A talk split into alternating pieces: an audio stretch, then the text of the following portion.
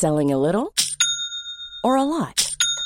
Shopify helps you do your thing however you cha-ching. Shopify is the global commerce platform that helps you sell at every stage of your business. From the launch your online shop stage to the first real life store stage, all the way to the did we just hit a million orders stage. Shopify is there to help you grow. Shopify helps you turn browsers into buyers with the internet's best converting checkout. 36% better on average compared to other leading commerce platforms because businesses that grow grow with Shopify. Get a $1 per month trial period at shopify.com/work. shopify.com/work.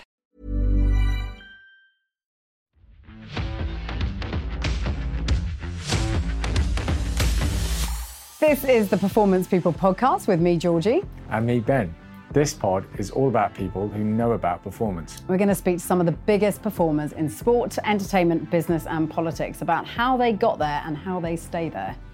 And we'll talk to those closest to them about all the stuff we didn't already know about them.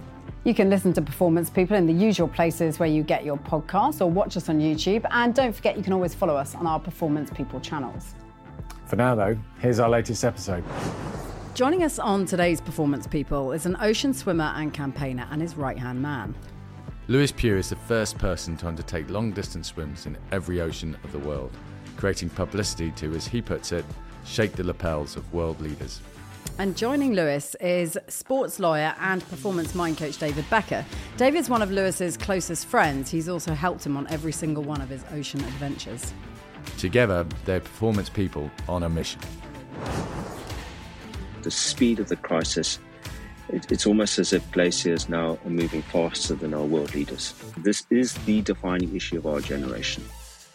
We'll do whatever it takes now to try and get at least 30% of our oceans uh, fully protected now by 2030. This is my life's mission. It's often said that someone with a, uh, a strong enough why can put up with any how. And Lewis has this emotional juice, this uh, this drive. In order for Lewis to swim at the North Pole, he had to be in a highly enhanced state, a, a peak state, if you like. So, thank you both of you for coming on. Um, I think we're probably best off by establishing how you two know each other before we launch into how um, everything's unfolded since then for both of you in, in your respective worlds. Uh, maybe Lewis, can you can you start by explaining how, how you met David and, and the role that he plays in your life? It, was very, very simple. I, I sat next to him on the first day of university in Cape Town, uh, first day of law school. And I often look back at my life and think to myself, it might be very different had I not sat next to him. Because, you know, when you go to university, you often sort of sit in your groups and you sometimes don't mix. But, but David turned out to be an amazing friend. And that's been a friendship which has gone on for well, well over 30 years now. And David, we're going to track right back to Lewis's childhood in a little bit and sort of explain how he's now the man that he is and what's led him to do the incredible things that he's done. But I mean, you as as his friend, sort of watching him over these however many years it's been. I don't want to put an age thing on it, but um, however many years it's been, I suspect a, a couple of decades. how, has he? How has he sort of evolved as a person? I mean, we we've spoken a few times about this, but how has he changed as a person for you? Uh, but your friendship remains so strong. Yes, it's been an extraordinary uh, journey. Um, particularly when I think back to those early days at university down in Cape Town when we were studying law. And the thing which stands out for me is just how shy and reserved Lewis was. Uh, he, kept to himself, didn't say much. Uh, and there was certainly no inkling then that he would be speaking on stages across the world as a diplomat, as an ocean advocate. Uh, so it's been incredible to see um, Lewis develop and really harness the different uh, aspects to his armory. You know, as, as, a speaker, as a philanthropist, as, a, as an athlete, um, as an ambassador, a patron of the oceans now for the UN. So to see all those aspects of Lewis develop and progress to the point where he is now has been uh, hugely rewarding for me as as a close friend and uh, and confidant. David's had a huge role to play, Lewis, in, in that storyline, which we'll get to. But just take us right back to the beginning and, and how it all started for you, how life started for you, and, and how some of that early childhood bit has influenced what came next. I grew up in Plymouth. Uh, when you grow up in Plymouth, Plymouth describes itself as Britain's ocean city. And I think it is that. When you, when you grow up in Plymouth, you're always looking at ships coming in and out. The Royal Navy's based there. And uh, you're constantly looking out over the horizon. So I was no different to any of the other kids in Plymouth looking out over the horizon. I dreamt that one day I'd be going out to sea. Uh, fast forward until I was 10 years old, and uh, my family emigrated out to South Africa. Initially, we went to the Eastern Cape, but later on, we moved to, to Cape Town. And I went to a school which overlooked the Atlantic Ocean. And I just used to look out over the Atlantic Ocean. Ever since I was a little boy, I always dreamt that I would go out to sea but also that I would go to the polar regions. And then being in Cape Town, I was just that much closer to the polar regions. And I used to look outside my classroom and just think, 5,000 kilometers south of here is Antarctica. I want to go to Antarctica. And uh, that's that's kind of how my my life sort of started. You know, these dreams of going to these places and um, and growing up in Cape Town, also one one learns to to love swimming because uh, on either side uh, you have magnificent places to swim. So in Cape Town, on the one side you can swim in the Atlantic Ocean, on the other side you can swim in the Indian Ocean. You can swim on flat water, cold water, rough water. You're right next to the Cape of Good Hope. If you want to swim in really rough water, if you want to swim with sharks, you've got everything there. If you want to become an endurance swimmer. I was gonna, I was gonna say, is this a good time to bring up your shark phobia again, Georgie? Maybe Lewis can give us some more tips of swimming with the sharks and how to how to cope with that. No, I mean sharks are a reality. So, so when you swim in Cape Town, you are swimming in waters which are the, are the home of the great white shark. And these are some of the most incredible animals on earth. And in, in all my swims subsequent to the original swims which I did in Cape Town, there's always been some type of predator that you're having to deal with, whether that be a, a great white shark, whether that be a hippo, a crocodile, a polar bear. And one grows to learn how to respect and to and to love the, the, these animals. But I mean, the great white shark is a is a fearsome fearsome animal, and and you need to to be careful when you're swimming in waters where there are great white sharks. Note we, to self: we had uh, we had a very another eminent naturalist on one of our podcasts who who was giving us the impression that he he felt that he could talk down a tarantula spider at certain moments, or at least be able to get into the mind of the tarantula to decide whether it was going to have well, a go dis- decipher its body language. I mean, is that the same with yeah. a great white shark? Can you figure out from the body language what might happen next? Uh, I'm very, very cautious with great white sharks. I mean, these these are some of the you know the biggest animals you can ever imagine. I was doing a swim around the Cape of Good Hope early on in my career, and I was swimming with a few other swimmers. That's one of the most important things. If you are going to swim with great white sharks, make sure you're not the only person. Anyway, there were a few of us who were who, who were swimming around the Cape of Good Hope, and it happened so incredibly quickly. This enormous great white, and it was like a torpedo came underneath us. And your first reaction when you see such a big animal come underneath you and so close. I mean, if I had taken a stroke, I would have touched it your, your first reaction is, oh, and you think you're going to be taken. And then there's a kind of, you gasp and then you look down.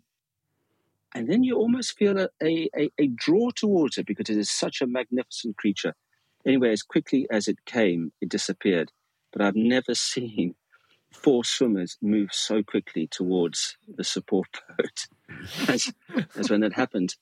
And it so, disappeared, so and then the skippers the skipper just said, Come on, guys, carry on. and so we did. And we successfully completed that swim. It's a serious brown pants moment, though, presumably. yes, uh, I suppose the, the, the, closest I've come to one is halfway between New Zealand and, and, and Antarctica is an, is an island called Campbell Island. Uh, it's a, at around about sort of 60, 70 degrees south. And it's an incredible island. They have these great big fur seals down there. And you know, when you see these David Attenborough documentaries and you see these animals just clashing on beaches down in, in South Georgia and places like that, I want you to imagine that enormous great seals just clashing and fighting, and then they've got blood all over their necks and they're fighting. Anyway, I did a swim near there, and one of these things came for me, and it's it's quite terrifying because it, it, it happens so incredibly quickly. I was lucky; I had a, had a, a New Zealand skipper with me who dragged me out, and it, we were literally seconds from being taken by that by that animal. So, uh, and they're just trying to play. You know, when you start swimming in Antarctica and the Arctic, you can bet your bottom dollar that none of these animals, penguins, polar bears, you know, seals, leopard seals, elephant seals, none of them have ever seen somebody swimming before. Um, so they um, just want to see what's happening. Is coming face to face with a shark more or less tough, terrifying than speaking on a stage um, in front of the Queen at the Commonwealth?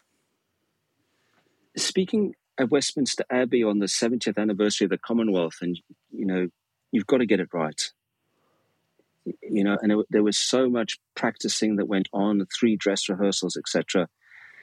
And then the, you've got somebody who at the time was a 94 year old monarch at the back of the at the back of Westminster Abbey. You know, they've got 2,000 people in there. You've got majority of the royal family. You've got the prime minister and all cabinet ministers at the back of the room. You've got children as young as 12.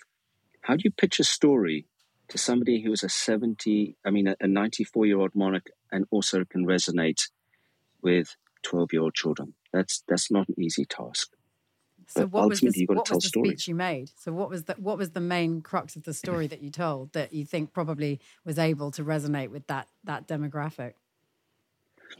Well, it was interesting because we had all these dress rehearsals, and and uh, there's a lot of form and substance. So it starts off with Your Majesty, Your Royal Highnesses, lords, ladies, high commissioners from across the Commonwealth, ladies and gentlemen, etc. I was given seven minutes, and I thought to myself, I'm not going to spend 30 seconds or seven minutes going through that. And so, so I said to the person who was responsible for this, uh, uh, who was a canon at uh, Westminster Abbey, I said, listen, I'm from the Southern Hemisphere. Okay we've got to drop some of these formalities. Otherwise, we just we just waste an awful lot of time, and you lose the audience immediately.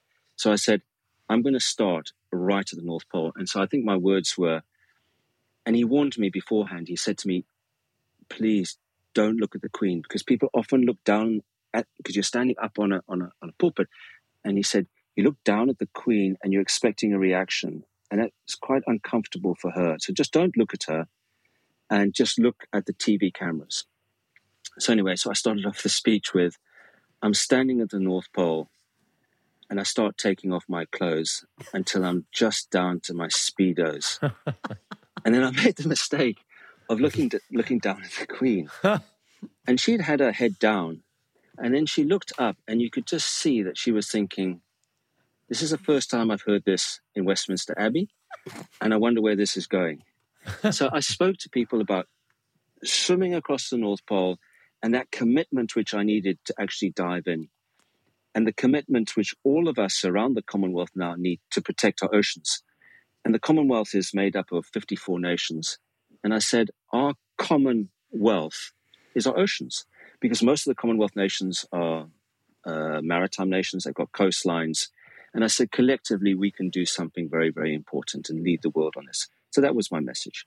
Go on, share your Queen story because you've met the Queen as well. Go on, let's let's share Queen story. I don't have one, so I can't contribute. And David, I don't know if you can, but it's quite interesting to hear it from these two. So I was invited to Windsor Castle for a dinner, and and to stay the night. But being totally disorganized as I often am, and I'd come, I'd been overseas somewhere, so I turned up rather late in my my sponsored sailing car, drive into the castle grounds and get ushered off to, to, to this accommodation to get changed quickly because I'm late. To realise I've I've got my dinner jacket, but I haven't got any studs for my dress shirt. I haven't got a bow tie, so now I'm in a complete. Can flap. you imagine? And uh, some very kind equerry, I guess, came along and probably happens a lot more than we, yeah, would imagine. They probably have a so suddenly these these uh, studs turn up and then I go rushing off to try and find the reception, but get completely lost in Windsor Castle. End up, you know, going in a, you know, it was just a disaster basically. But anyway, it was an amazing, amazing opportunity to meet some brilliant people. And yeah, they do this yeah. thing. They take you in after dinner. They go into the library, and for each of the guests, they they have made a presentation. So for me, they had, uh, I think it was uh, George V. Uh, they had they had a lot of um, memorabilia around his yacht, um, Britannia. And they also had, which was the most amazing thing, the bullet that killed Admiral Lord Nelson. Nelson. They had the, the bullet. And so to but I love that they've taken yeah. the time to yeah. dedicate each guest had a different. It was yeah, it was one wonderful experience. It was very very generous and uh, yeah yeah special special moment, not one to forget. David, can you can you ever have imagined when you like you alluded to it earlier, but when you met Lewis at university and he was shy and quite quiet and reserved, ever imagine that he would have been giving a speech in front of the Queen in that in that context at that time? No, I couldn't imagine it, and uh, I was there that day in, in Westminster. Lewis invited me, and it was an extraordinary day, really, because you could have heard a pin drop in Westminster Abbey. Um, and Lewis, as he said, had only seven minutes to deliver a very important message. So it was an extraordinary day, um, one that will live long in my memory. And, um, you know, that speech is available on YouTube. I encourage everybody to go and listen to it. It was uh, certainly one of the most impactful speeches that he's made. So, Lewis, from um, obviously uh, you were studying you two at law school in Cape Town, and then from there, what happened? What happened between there and your decision to become a, a, an advocate for the ocean? Myself and David arrived here in the United Kingdom. Uh, we were in our in our sort of late twenties. Uh, I worked for a few years in, in, a big London law firm, but then there comes a moment you've got to ask yourself: Are you doing uh, what you were meant to do with your life? Uh, are you enjoying what you're doing? Are you passionate about what you're doing? And if I ask myself that question, I ask myself that question an awful lot of times. I realized I uh, I wasn't happy with what I was doing. Um, there then came a moment when I went on a trip to Norway, and this was a beginning of a complete love affair with Norway. And I went all the way. I got on a bicycle. I cycled all the way along the coast, all the way to the most northern place in Norway. And there was this beautiful golden beach, and it was a crisp, cold day. And I thought to myself, you know, I was hot and I was sweaty. Let me just jump in the sea here, just quickly, in and out. This is high Arctic.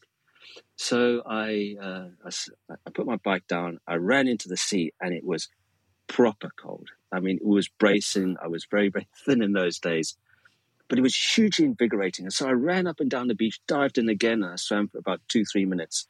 And then I thought, oh, this is a little bit better. And I, I did this a few times and I just absolutely loved it. A year later, I came back because I just wanted to do a big swim there. And so I swam around North Cape, top of Norway. And that led to a journey whereby every year I was going a little bit further north into the higher, the higher, the higher Arctic until 2007. I had effectively no longer doing law. And David, this moment came with me where I decided I just want to swim. And during these swims, I began noticing how the oceans were changing. They were changing so rapidly. And I did it, we're doing swims all over the world. And then it, came to 2007, and I decided to do this swim across the North Pole. This was a really big swim to highlight, you know, the enormous changes which were taking place in the Arctic. And David came on that expedition was obviously crucial in working out how to how to get your mind ready for something which is so terrifying as swimming across the North Pole. And how do you, David? How do you get Lewis's mind in the right place for doing something like that? Yeah, we knew instinctively that doing something as dangerous as that, you needed to prepare mentally extremely well. It wasn't just going to be a very tough physical endeavor, but also uh, going to require immense mental conditioning and fortitude. So I had uh, been an endurance athlete myself and had uh, done a BA in psychology um, as part of my law degree, and I was fascinated by human motivation. Uh, by that stage, I had been um, doing a number of endurance events myself, and I started sharing with Lewis some of the techniques that I had learned to help him prepare for this uh, in particular. We'd started working together a few years before on some mental conditioning aspects. But this this was something else. To swim in, in a speedo at minus 1.8 degrees for nearly 20 minutes at the North Pole was extremely life threatening. So um, I deployed a number of, sort of mental skills, really, and he was a, a, great student. He took it all very seriously. Um, one was uh, a, a, a, technique or a skill called neuro-associative conditioning, which is based on the work of Pavlov. You'll remember that Pavlov used to bring meat to his dogs and they would cause them to salivate and he would uh, ring a bell at the same time. And he did this over and over and over again. Brought the meat, rang the bell, etc. And the ringing of the bell, pretty soon enough, induced a state of salivation. That was the trigger or the anchor.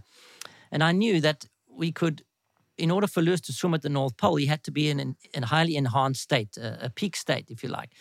So, through a process of neuroassociative conditioning, we installed a number of triggers or anchors, which, uh, when fired off, uh, would change Lewis's physiology.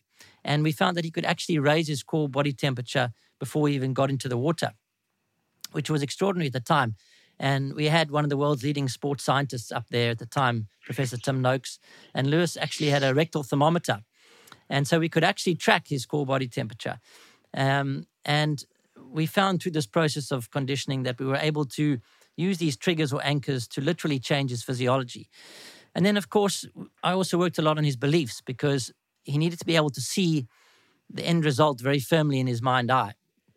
And I used a process called envisioning, which is really uh, visualization, but on steroids, taking each of the five senses and the, the submodalities, as we call them. So, for example, if you visualize something, you can change the intensity of that experience for your nervous system uh, by making it fill up the whole of your mind, making it bright, moving, uh, fully associated, etc. So, we did that with each of his five senses until he could see the end result very clearly in his mind's eye.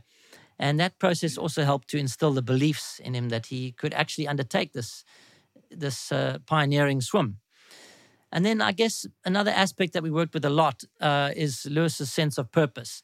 You know, it's often said that someone with a, uh, a strong enough why can put up with any how. And Lewis has this emotional juice, this uh, this drive, which comes a lot from his youth. And harnessing or, or, or, tapping into that was a very powerful force. When you're when you're standing on the edge of the ice at the North Pole, looking into the this black, black water um, in freezing conditions, you've got to have a very strong sense of purpose, a very strong why. Uh, and similarly, I remember there was a swim which Lewis did where he swam for 50 days um, along the English Channel. You know, when you're swimming for that length of time, doing something so grueling, you've got to have a very, very strong uh, purpose, a very strong drive. So we tapped into that. And, um, you know, fortunately, he was in a position where he had a strong mindset, and that saw him through it. Lewis, how did you actually respond when you first hit that water in the pole? And mm. what was the sensation like on your body, on your skin? Was it just the most intense shock ever? And did did all the did all the preparation with Dave did that work, or did you have to go and have another another crack at it? So the preparation really helped, but nothing can prepare you for when you actually arrive there. I mean, it's it's it's a really terrifying place. So I want you to imagine we sailed for seven days. We've on a on a on a on a on a Russian ship. We finally arrived at the North Pole, and in front of us a big, large, open patch of sea, and that water is completely, completely black. Anyway, we walk down onto the edge of the ice. We look into the water, and it's you realize that this is a a high consequence environment if you get it wrong, within the next half an hour, you you won't you won't be alive. Uh, and I don't care how brave you are. Uh, you know, when you actually look at that type of water, it's frightening. Anyway, what we did is we laid out flags all the way along the line. So we had 29 people in the team. They came from 10 nations. And so we put one of these flags uh, all the way along. And these were the markers which I had to swim to to, uh, to get to there. Uh, but the Inuit people, so the indigenous people who live high up in the Canadian Arctic and, and, and in Greenland, they always say that every single person there is an almighty battle taking place in the mind. And it's a battle between uh, two wolves. One is a good wolf and the other one is a bad wolf. And which is a wolf which wins? And the Inuit people say it's a wolf which you feed. And I remember thinking to myself just how, you know, if things do go wrong, this, this dreadful thought came into my mind before I was about to get in. If things do go wrong, um, how long is it going to take for my frozen body to sink all the way to the bottom of the ocean? Which is, which is just the worst possible thought. But I was never able to completely silence that bad wolf. Are you a, you a religious man at all? I mean, was that a moment where you thought, you know, you're going into something, not that sure you're going to come out of it the other side? Is that something that you thought about going into it? You, you know, Ben, I, I, it, it's it was very very frightening standing there on the ice, and we had done a test swim the day before, which had gone horribly wrong, horribly wrong. I spent too long in the water. I came out, my hands were absolutely frozen, and that was just after about five six minutes in the water. And the one kilometer we thought would take me around about somewhere between 18 and 20 minutes to complete. And so if this had happened after just five minutes, what would then happen after uh, after after 18 minutes? And, I'll be honest with you, there was a, there was an awful lot of praying, but I also did believe, and and this I hope this doesn't sound too grandiose, that this was what I was meant to do with my life. That that that I look back at my life and I, I you know I put put it all together and I said this place is incredibly special. This place is melting so quickly. There are now large open patches of sea at the North Pole. And Lewis, if you can swim across here, you can send a message to world leaders about the health of our planet because you shouldn't be able to swim here. This is what you were meant to do with your life. Put your head down and just swim. And so uh, I dived into the water, and you asked me what that feeling is. I mean, it is I could barely breathe. I am gasping for air. And I've just got to try and focus on just doing the first 20, 30 strokes. And then I start counting strokes. Um, and then I'm just looking up at David and he's giving me signals about how far we are in the swim. We come to certain, you know, all these nations' flags were there. And whenever I came to a nation's flag, David had said to me, just spend a bit of time slowly swimming past that flag thinking about all the men, all the women from that nation who've inspired you and helped you so much to be here today. And then just get to the next flag. So we never thought of it as a one kilometer swim. I just had to swim 100 meters and then recalibrate. Now another 100 meters until I got to the end. That's, yeah, it's an incredible story. It's, yeah. yeah D- David, your your role in this, um, because you've prepped Lewis and you're waiting to see what unfolds. And there comes a point, presumably, where you can't influence what happens. It's Lewis in the water and it will be what it will be. So what's that like watching that unfold? I mean, you you you've you've done your training, you are a mental coach, you know, you you've done the work, you know what works and how that what the triggers are for Lewis and how he's affected by, you know, various different things. And you've got his you've right his body temperature is where it needs to be. But after that, you know, you're you're sort of helpless after that, aren't you? It's really about Lewis and the water and what happens next. I mean, what's that like just observing? David, can I just answer this? And, and, I, and I tell you the reason why I want to answer this is I've just been on an English Channel swim where I've watched somebody swim the width of the English Channel. And I thought it was going to be a 10 hour swim, and it turned out to be nearly a 13 hour swim. And I'm telling you, it, when you're on the boat and you're watching somebody fighting and fighting, and, and this, this kid was fighting against a tremendous current, it is horrible watching it. And I want you to multiply that by 50 when somebody is in really, really cold water. It makes agonizing. So I've watched a few people swim in really cold water. It is horrible to watch.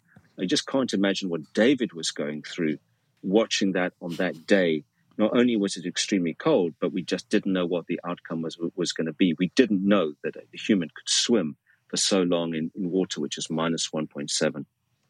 Yeah, I mean, I would reiterate what Lewis is saying. It was absolutely terrifying because, um, you know, he was endeavoring to be a pioneer, and that, and that involves breaking boundaries. But he had given us a clear mandate that if he started to uh, swim badly, in other words, his body literally started shutting down. We had to pull him out of the water. So we had um, obviously safety plans in place. But I was part of probably two or three people that was empowered to make that decision, along with the, the doctor that we had on on board and Professor Tim Noakes. And so we were faced with this choice of having to constantly assess, knowing that his body temperature was dropping drastically and that his functions were starting to slow down. Do we pull him out of the water? And so we had that responsibility of watching him and watching his swimming stroke in particular to see. Um, and on one or two swims, uh, there was a swim in the Arctic uh, a few years prior to that where we very, very nearly pulled him out of the water. Um, but he managed to correct his, his stroke and, and keep himself going. So I'll never ever forget that day in the North Pole because, and if you watch it on the video on YouTube, there's a great video. If you search Lewis Pugh North Pole swim, where you'll see him coming in at the end. Um, and it was terrifying because his bodily functions had slowed down so considerably that he was speaking like a four year old boy. Um, and to see my closest friend in that state, um, you know, severely uh, compromised in his bodily functions was, yeah, terrifying. I, I mean, the reason why you speak like a four year old boy is because when you get into extremely cold water, uh, the body is really clever. It shunts all your warm blood to your core to defend it, to protect it. It makes your arm. Want flexibility? Take yoga. Want flexibility with your health insurance? Check out United Healthcare Insurance Plans. Underwritten by Golden Rule Insurance Company, they offer flexible, budget friendly medical, dental, and vision coverage that may be right for you. More at uh1.com. How would you like to look five years younger? In a clinical study, people that had volume added with Juvederm Voluma XC in the cheeks perceived themselves as looking five years younger at six months after treatment. Look younger, feel like you. Add volume for lift and contour in the cheeks with Juvederm Voluma XC. Reverse signs of aging by adding volume to smooth laugh lines with Juvederm Vollure XC. For important safety information and to find a licensed specialist, visit juvederm.com. That's J U V E D E R M.com. Not for people with severe allergic reactions, allergies to lidocaine, or the proteins used in Juvederm. Common side effects include injection site redness, swelling, pain, tenderness, firmness, lumps, bumps, bruising, discoloration, or itching. There's a risk of unintentional injection into a blood vessel, which can cause vision abnormalities, blindness, stroke, temporary scabs, or scarring. Talk to a licensed specialist to find out if it's right for you.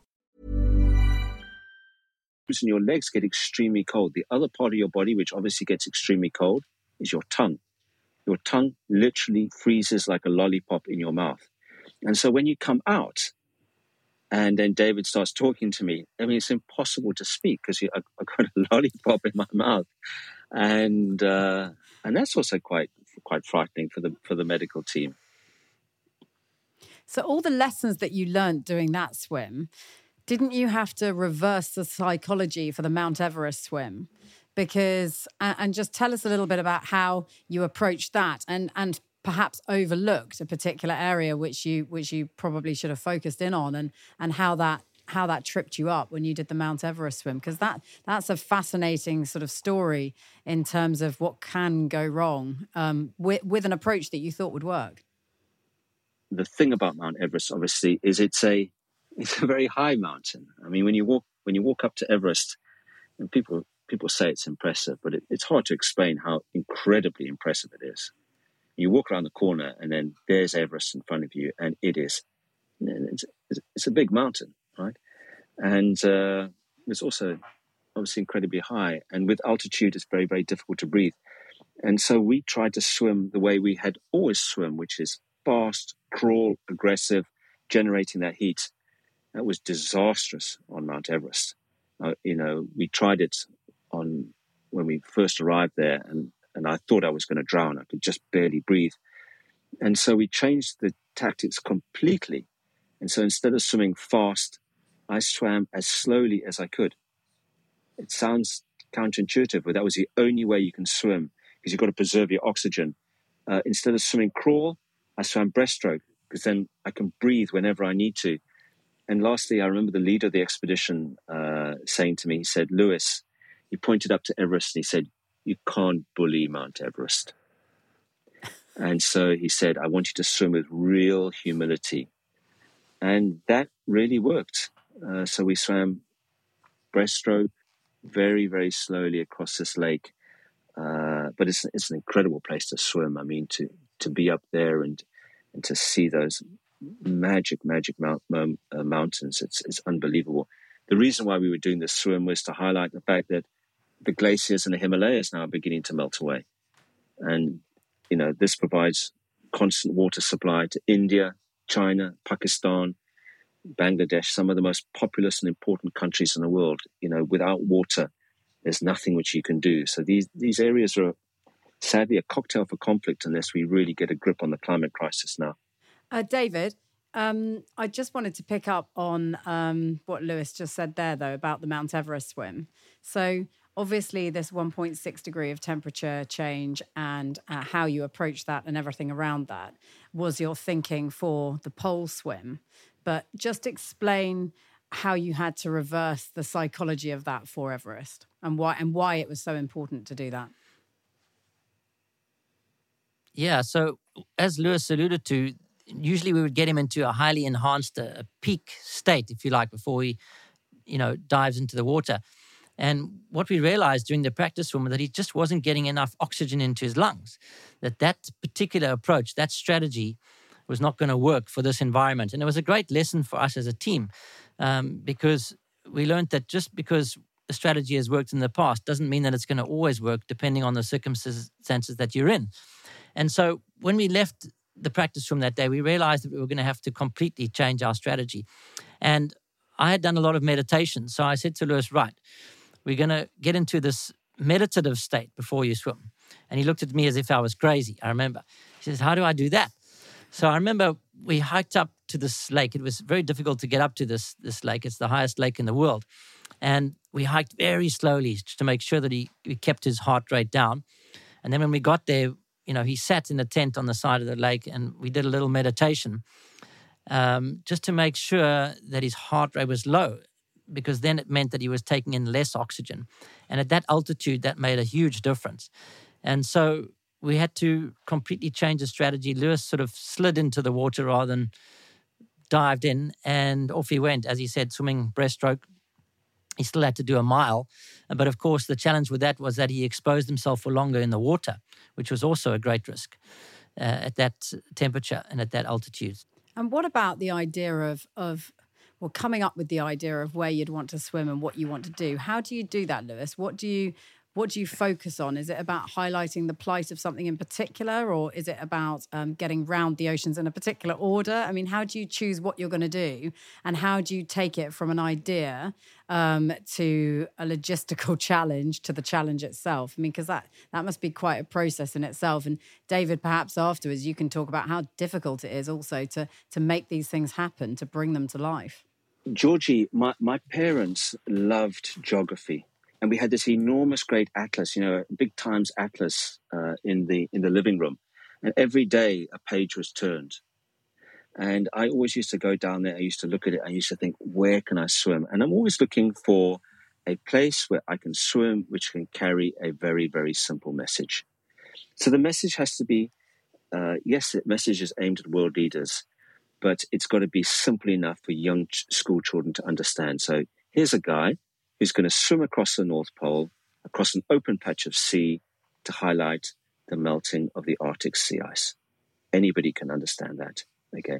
Well, here's somebody who's going to be swimming swimming on Mount Everest. And people say, well, how on earth can you swim on Mount Everest? And you say, well, because now there are lakes appearing on the glaciers because they're melting away. So I'm always looking for a place where I I can tell a story I was looking for a swim from 2005. I was looking for a swim for two years to do a really big swim that could carry the climate change message. And I was looking through the Times Atlas all the time, looking in the Arctic, looking in the Antarctic. And it was right in front of me, the North Pole.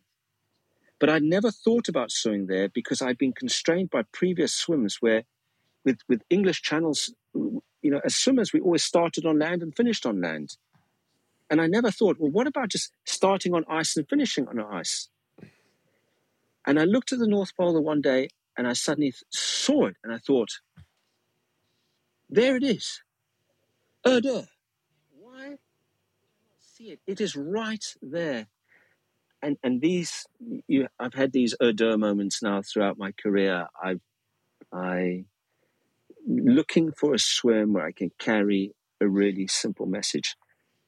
But there's the, there's a swim, there's a message, but then there's the stuff which happens afterwards, which is going around meeting heads of state and trying to get these areas protected. You can't just do the swim to highlight uh, issues. There's got to be the follow up afterwards, and that's the role which I, I fulfill in my in my role as as UN patron of the oceans. Yeah, talk talk to us a bit about that, Lewis, because you've met some pretty influential and I imagine pretty intimidating people. We talked about the Queen, but there's been one or two others, and and and some interesting perhaps, characters along the way. Yeah, perhaps. Uh, yeah, yeah. T- talk to us a little bit about that. Yeah, the interesting thing is, and I also choose a swim based on because if you look at the ocean, you look at all the different things which are impacting the oceans. I mean, at the moment we've got the climate crisis, we've got serious overfishing, and we've got plastic pollution all over the world. So ultimately, the swim is, is going to carry one of those one of those messages. Um, I, I and I also I ask myself when I'm choosing a specific swim, is the issue big enough uh, to matter, but small enough to win? Is it big enough to matter, small enough to win? Uh, there's a place down in Antarctica called the Ross Sea. It is simply the most incredible place. If you sail from the bottom of New Zealand and you sail for about two weeks, and finally you arrive in the Ross Sea, and it's a place where you see these humpback whales, you see, in, you know, uh, emperor penguins, leopard seals. It, it is one of the most impressive places on the planet, and one of the last wildernesses. This place was right on the on the front edge of, uh, you know, overfishing. Big fishing fleets were coming down there and hoovering up a fish called Antarctic toothfish. And uh, this place was obviously incredibly important also for scientists. It's one of the last wilderness areas on Earth. For 17 years, international diplomats have been trying to get this area protected. I felt so strongly about it. I, I spoke to David and I said, let us go down there and let's do this swim.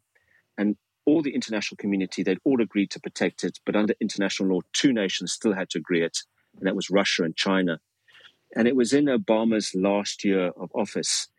Uh, he sent John Kerry through to Beijing, and John Kerry was able to get the Chinese across the line. So the last remaining country which had to be persuaded was Russia. And so I said to David, I said, David, listen, let's go down to the Ross Sea Let, because I bet you the Russians they, they, haven't even heard about what's happening. The, the, Russians are dealing with so many issues. and It's enormous countries, eleven time zones, um, and, and, they were dealing with so many issues at the time. I bet this has never ever gone up to the president. Let's go there. Let's do a swim, and let's go to Russia and let's try and persuade them. So, so off we jumped. We got on board a ship. We sailed down to the Ross Sea, and the only way I can describe it, Ben, is Imagine sailing along and suddenly you see something which is like the White Cliffs of Dover. But it's not the White Cliffs of Dover, it's a Ross ice shelf. So you've got this massive ice shelf and you've got the wind tunneling off this uh, uh from the bottom of Antarctica, coming down onto the sea. It is so cold that the sea, the, the, the surface level of the sea is, is freezing. The air temperatures are well over minus 20 air temperatures. The sea is minus 1.7 uh, I had my wife with me, uh, and I said to her just before the swim, I said, please just go up and down along the, the edge of the ice and just have a look and just make sure that there are no leopard seals in the water. So she got lower down to the water into a zodiac. She went up and down. And I watched as a wave hit the side of the boat, came up, and froze literally as slush midair and hit her as slush. And then she came back into the boat and then she said, We're ready. and I, I got lowered down into the water. It was absolutely terrifying. I thought I was going to do a, ki- a kilometer swim.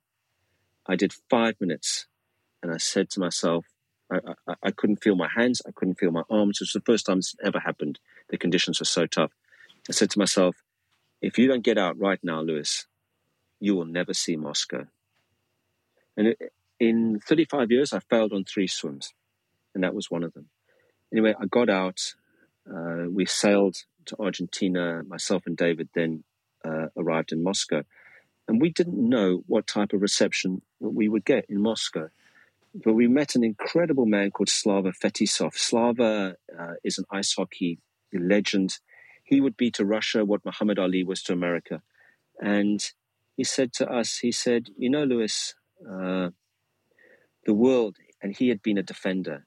He said uh, in ice hockey, he'd won two Olympic gold medals, he's huge in, in Russia. He said, you know, the world needs more defenders and protectors. And then he decided to take us to all the key decision makers who would make the decision. So the Minister of the Environment, the Minister of Defense, the head of security, all the people around President Putin. And for a two year period, I was shuttling backwards and forwards there. And then it was just one of these most amazing moments, which I'll never ever forget, when Russia agreed to sign this deal. And this protected area now is the size of Britain, France, Italy, and Germany all put together. Uh, but that's you know the back end stuff, which is which is significantly hard because you've got to persuade a nation why it's in their national interest to protect something which is thousands of kilometers away. Pushing the boundaries is something that you're obviously comfortable with because you have to be in order to do what you do because it's the very nature of pioneering, isn't it? But there's going to be times where you're going to presumably really piss some people off in this process where you decide to just do something and people say, well, no, you can't really do that. And you can't, I mean, that must be like a red rag to a bull with you. Must be like, no, I am going to do it. I'm just going to get on with it. And this is going to be what happens. David, just, just explain a little bit about this Thames swim and, and what happened as a result of Lewis not, not conforming. Lewis started his swim uh, at the source of the Thames. And um, I actually remember he got very ill and I had to take him to hospital somewhere near Oxford. But he recovered from that, got back in the water the next day and carried on swimming. But it, it was made very clear to us that uh, he was would not be able to swim past um, past Westminster, otherwise he'd be arrested. Um, we got a clear message, I think, from um, from the harbour master. Was that the, the correct uh, title I'm referring to there, Lewis? Yes. yeah, is. the harbour master. So he, um, he he made it clear to us that if Lewis went past there, he would be arrested because he had been in contravention of uh, the shipping regulations. Of course, Lewis, being a maritime lawyer, was well aware of the maritime regulations, but uh, he wasn't having any of it. So, um, of course, he planned to carry on. And, uh, and when he got to Westminster, thankfully there were there was probably a thousand journalists on the sides of, of the shore. And uh, Lewis had arranged to stop um, and meet uh, the then Prime Minister Tony Blair at number 10. So I remember there was this extraordinary scene where Lewis got out, put on some shorts over his Speedo, put on his slip slops, and walked to number 10 to meet Tony Blair um, with the threat of being arrested hanging over his head.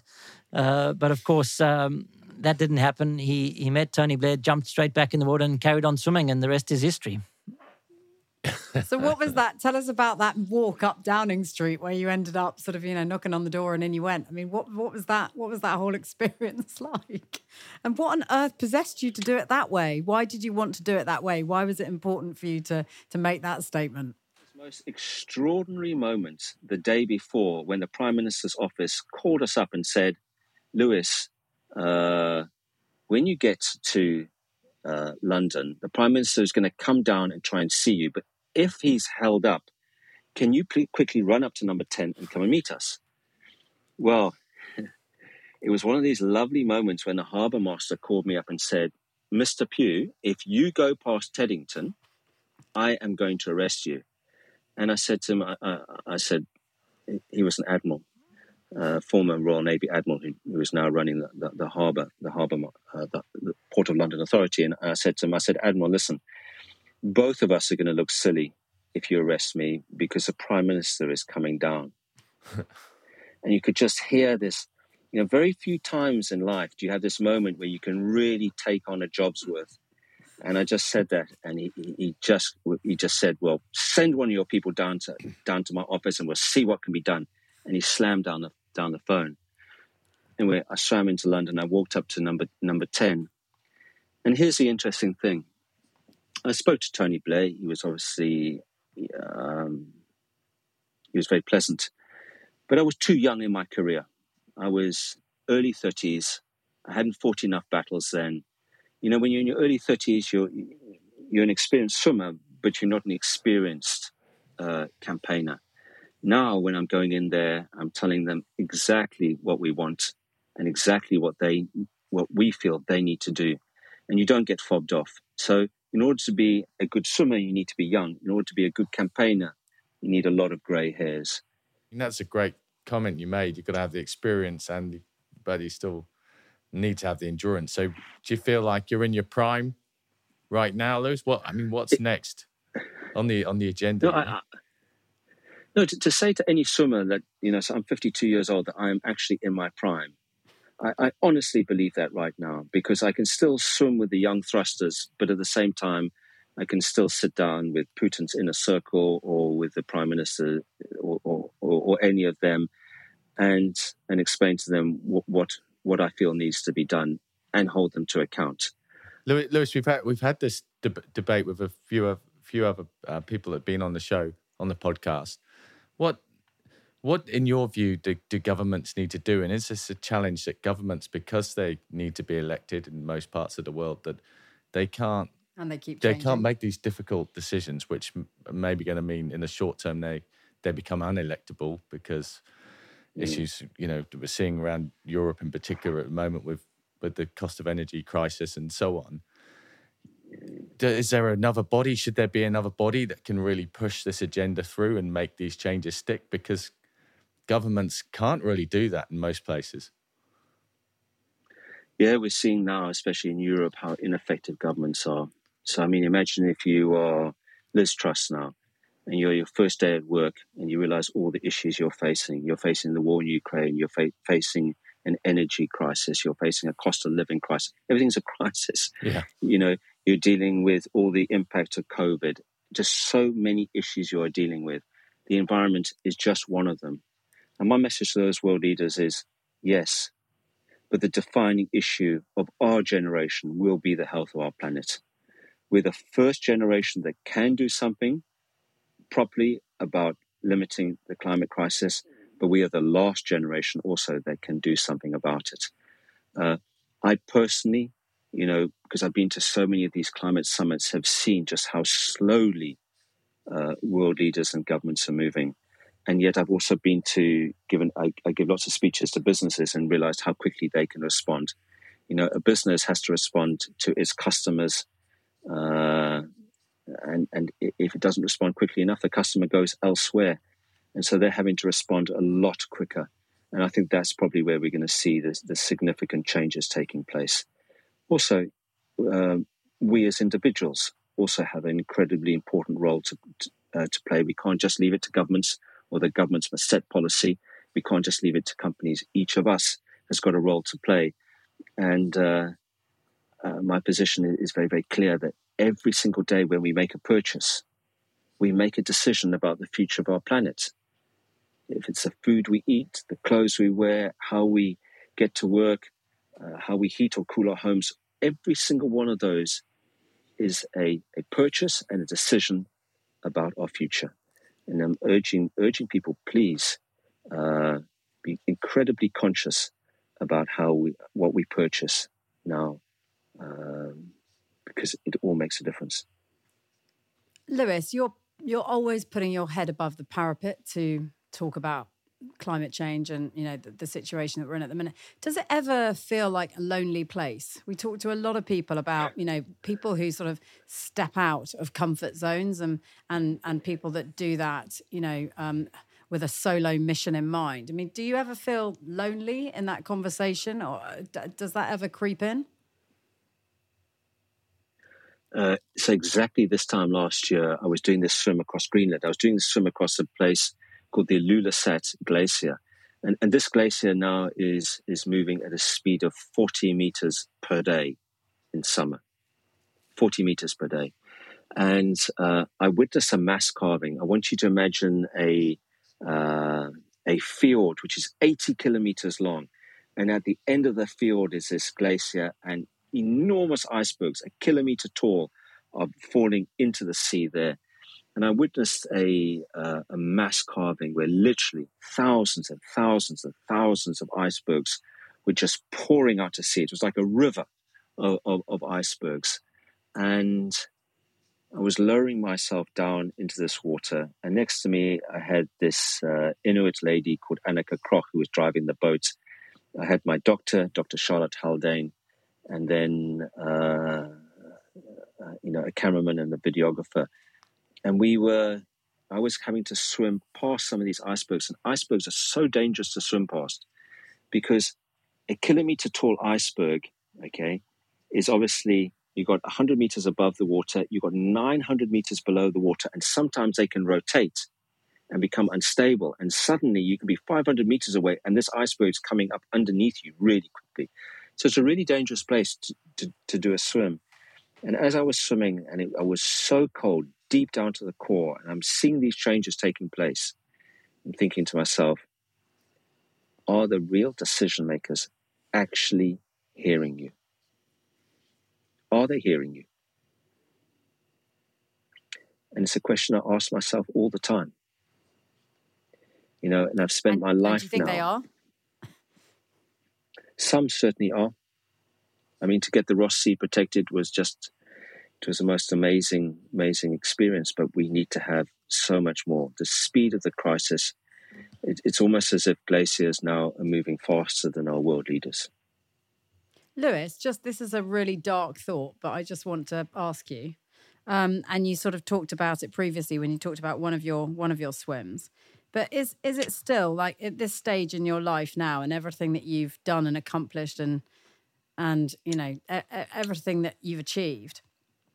If the worst thing happened, if if I'm trying to think of the best way of putting this. Hang on, let's have a think But about. if it didn't swim anymore, No, no. My my point was is that would you would you die for your cause? I suppose is my question because it's such a it's such an unbelievable undertaking. The things that you do and the challenges and environments you put yourself in. I mean, it is. It's easy just to talk about it in a colloquial way, but it is a death defying thing that you do every time you put your body in the water. It's a life threatening scenario. So, are, is that something you've thought of? Are you are you prepared to to to go there? I- I'm incredibly conscious when I lower myself into the water, when I dive myself dive into the sea, that this could be the last last swim. Be under no illusions. But relating back to what David said, um, I about teams, I mitigate against the risk. Not so much when I'm standing there about to dive into the water. I mitigate against the risk six months ahead of time when I choose the members of the team. Because if you choose the right people, right? The right boat driver, the right safety person, the right doctor, the right camera person, the right drone photographer, the right diver. If you choose the right people, you know that if things do go wrong, they'll make the very, very best decisions. All that having been said, I feel so passionate about protecting the oceans. I realize that this is the defining issue of our generation. Or do whatever it takes now to try and get at least 30% of our oceans uh, fully protected now by 2030. This is my life's mission. And I hope, Georgie, to swim until the, the last day of my life. That's nice. I just wanted to. I just wanted to ask it because I thought it was important.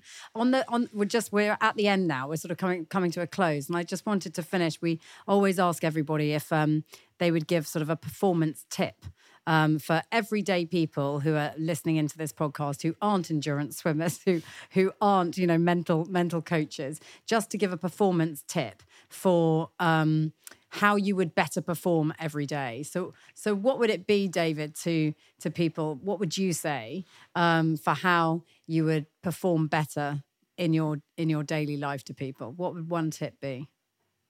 I think my most important tip would be to see the end result in your mind's eye, uh, because that often forges the belief necessary to drive you forward. And by that I mean get a very clear picture of what it is that you want in your mind's eye. Make it as big and bright and bold and beautiful as possible.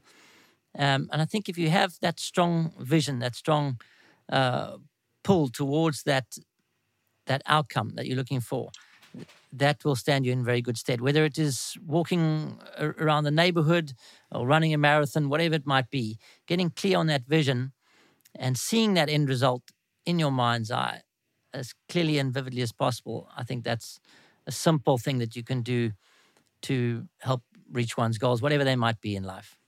And Lewis, how about you? What would be a performance tip for how to perform better every day from you? I, I'm not sure this is a performance tip, but I, I, I'll just explain. In, in my mind, courage is a muscle. So, courage is a muscle. So, we need to exercise it on a daily basis. And if you don't, certainly when you get to my age, you soften up really, really quickly. And then you stop taking risks. and then you're on a slow road downhill. And so I think uh, you one needs to exercise that muscle all the time, keep pushing boundaries, uh, and surround yourself by people who are courageous. Because the flip side of it is that uh, fear is also uh, uh, is also very contagious. If you surround yourself by people who are worried and fearsome all the time, then equally you're not going to be able to do anything. So, courage is really important, but you need to exercise it all the time, and then you'll be able to to, to follow your dreams. Those are two stonkingly good tips. Strong. They? Yeah. Powerful. Strong, brave, yeah. powerful, brilliant. Guys, thank you so much. It's been fascinating listening to both of you. So thank you. Yeah, Thanks and it's, uh, yeah, Lewis, incredible the work that you've done.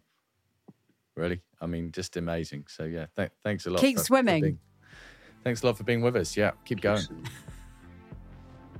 Thank you so much, uh, Georgie, and thank you so much, Ben. It's been wonderful speaking to you both. Thanks for having us.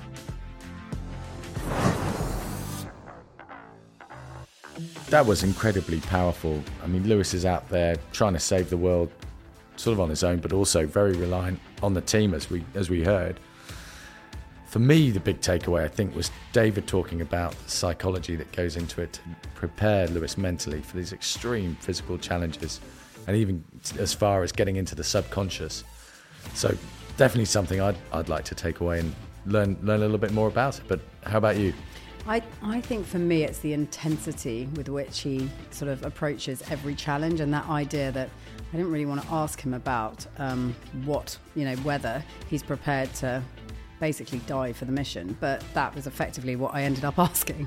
Um, and his, his take on that was, I'll do whatever it takes, which is, you know, when when you think about the sort of things that he's doing and the situations he's putting himself in, it's it's it's quite astounding, really. But he obviously feels that passionately about he's it. He's laying it all on the line, isn't he? Yeah, but yeah. we need Amazing. we need people to do that because otherwise, how are you going to highlight just how bad the situation is and what needs to be done? Um, thank you for watching and listening. Um, we are Ben and Georgie Ainsley, and this has been Performance People. And remember, from what we've learned today, courage is a muscle.